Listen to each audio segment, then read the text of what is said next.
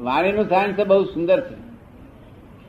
ધન છે તીર્થંકર સાહેબ ને કે છો શું વાણી એની નિર્મળ? કેવી નિર્મળ વાણી? અમારી શાદવાદ વાણી ખરી પણ તો શાદવાદ એ આ સાપેક્ષ કહેવાય. શું કહ્યું? સાપેક્ષ. અને પેલી શાદવાદ તો ઓર જ જાતની શાદવાદ તો હે? કેસની વાણી?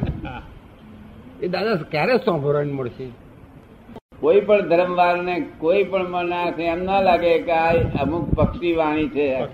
બીજા ધર્મનું ખંડન બંધન કરે એવી વાણી છે એવું ના હોવું જોઈએ શું કહ્યું શાદવાદ નિષ્પક્ષપાતી હોય નિષ્પક્ષપાતી વાળી સાદવાદ ના હોય? નિષ્પક્ષપાતી વાણી સાદવાદ ના હોય એટલે શાદવાદમાં બીજા ગુણો જરૂર છે નિષ્પક્ષપાતી સિવાયના. બરાબર? અનેકાંત એટલે? અનેકાંત ભાઈ પૂછે છે કે અનેકાંત એટલે સ્યાદવાદ જ અનેકાંત. હા. અનેકાંતે શાદવાદમાં સમાય. શાદવાદમાં સમાય. પણ અનેકાંતમાં સ્યાદવાદ ના સમાય. એ સ્યાદવાદ એવડો મોટો શબ્દ છે કે જ્યારે મેં અનેકાંત પણ સમય જાય. નિષ્પક્ષપાતી પણ સમય જાય. નિષ્પક્ષપાતી બોલનારા દુનિયામાં ખરા. પણ છતાં શાદવાદ ના કહેવાય. શાદવાદ ના કહેવાય. તો નિષ્પક્ષપાતી વિચારના ખરા માણસો. અને વિચાર એટલે એવું બોલે ખરા. છતાં પણ શાદવાદ ના કહેવાય. શાદવાદ તો દરેક ડિગ્રીનો ધર્મ. દરેક ડિગ્રી હા દરેક એ ડિગ્રી વાર જાણીને બોલે. ત્રણસો સાત ડિગ્રી નો ત્રણસો છપ્પન ડિગ્રી નો ત્રણસો ચાલીસ ડિગ્રી નો પચાસ ડિગ્રી નો બધો. વ્યવહાર નિશ્ચય બધું. તે સાદવાદ હોય.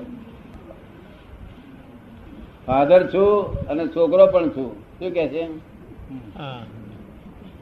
ફાધર છોકરો? અપેક્ષા. તો તે શું કે છે કે તે કઈ શા- શાના આધાર ફાધર તમે? જો છોકરા છો તો.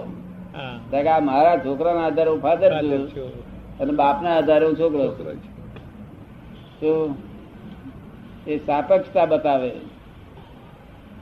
અનેકાંત નો અર્થ શું થાય છે? નિરાગ્રહી કહેવાય છે. નિરાગ્રહી.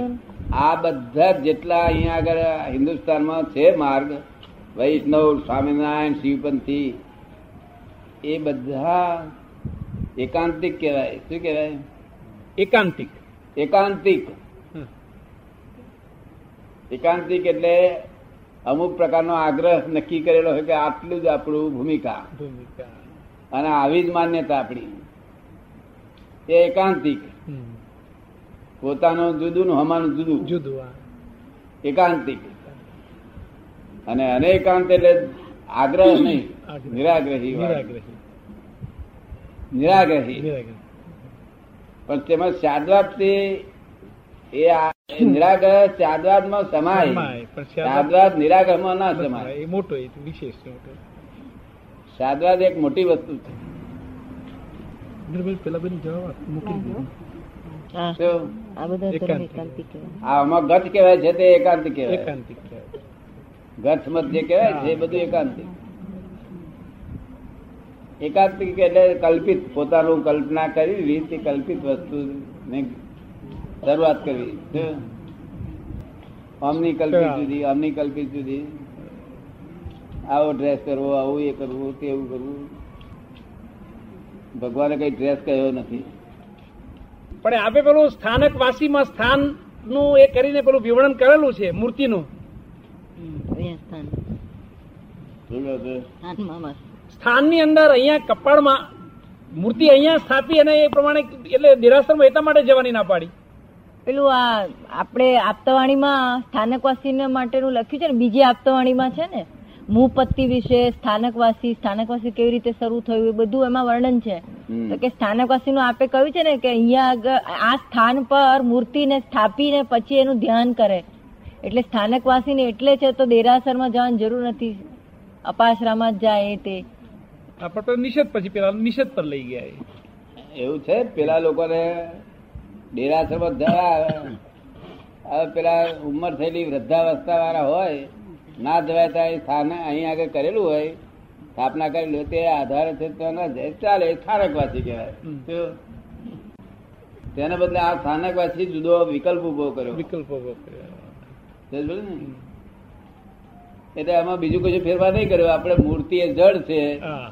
જો એ ઉપરથી હવે એમાં ઈરાદો શું હતો લોકો છે તે મૂર્તિ પર વધારે પડી ગયા હતા ને આ- આ સાધ- ગુરુઓ ગુરુ માનતા બરોબર.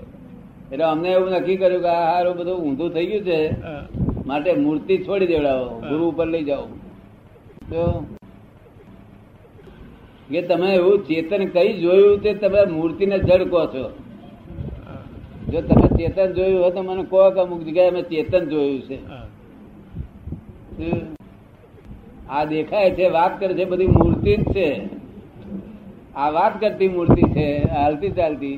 અને પેલી હાલતી ચાલતી નથી ને વાત નહીં કરતી એટલી જ છે.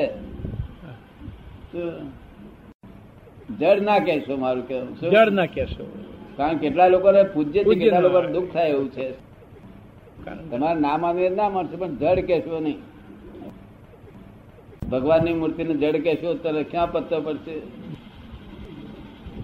જ્યાં સુધી પોતાનું અમૂર્ત સ્વરૂપ દર્શન ના થાય ત્યાં સુધી મૂર્તિનો દર્શન કરવો જ પડશે.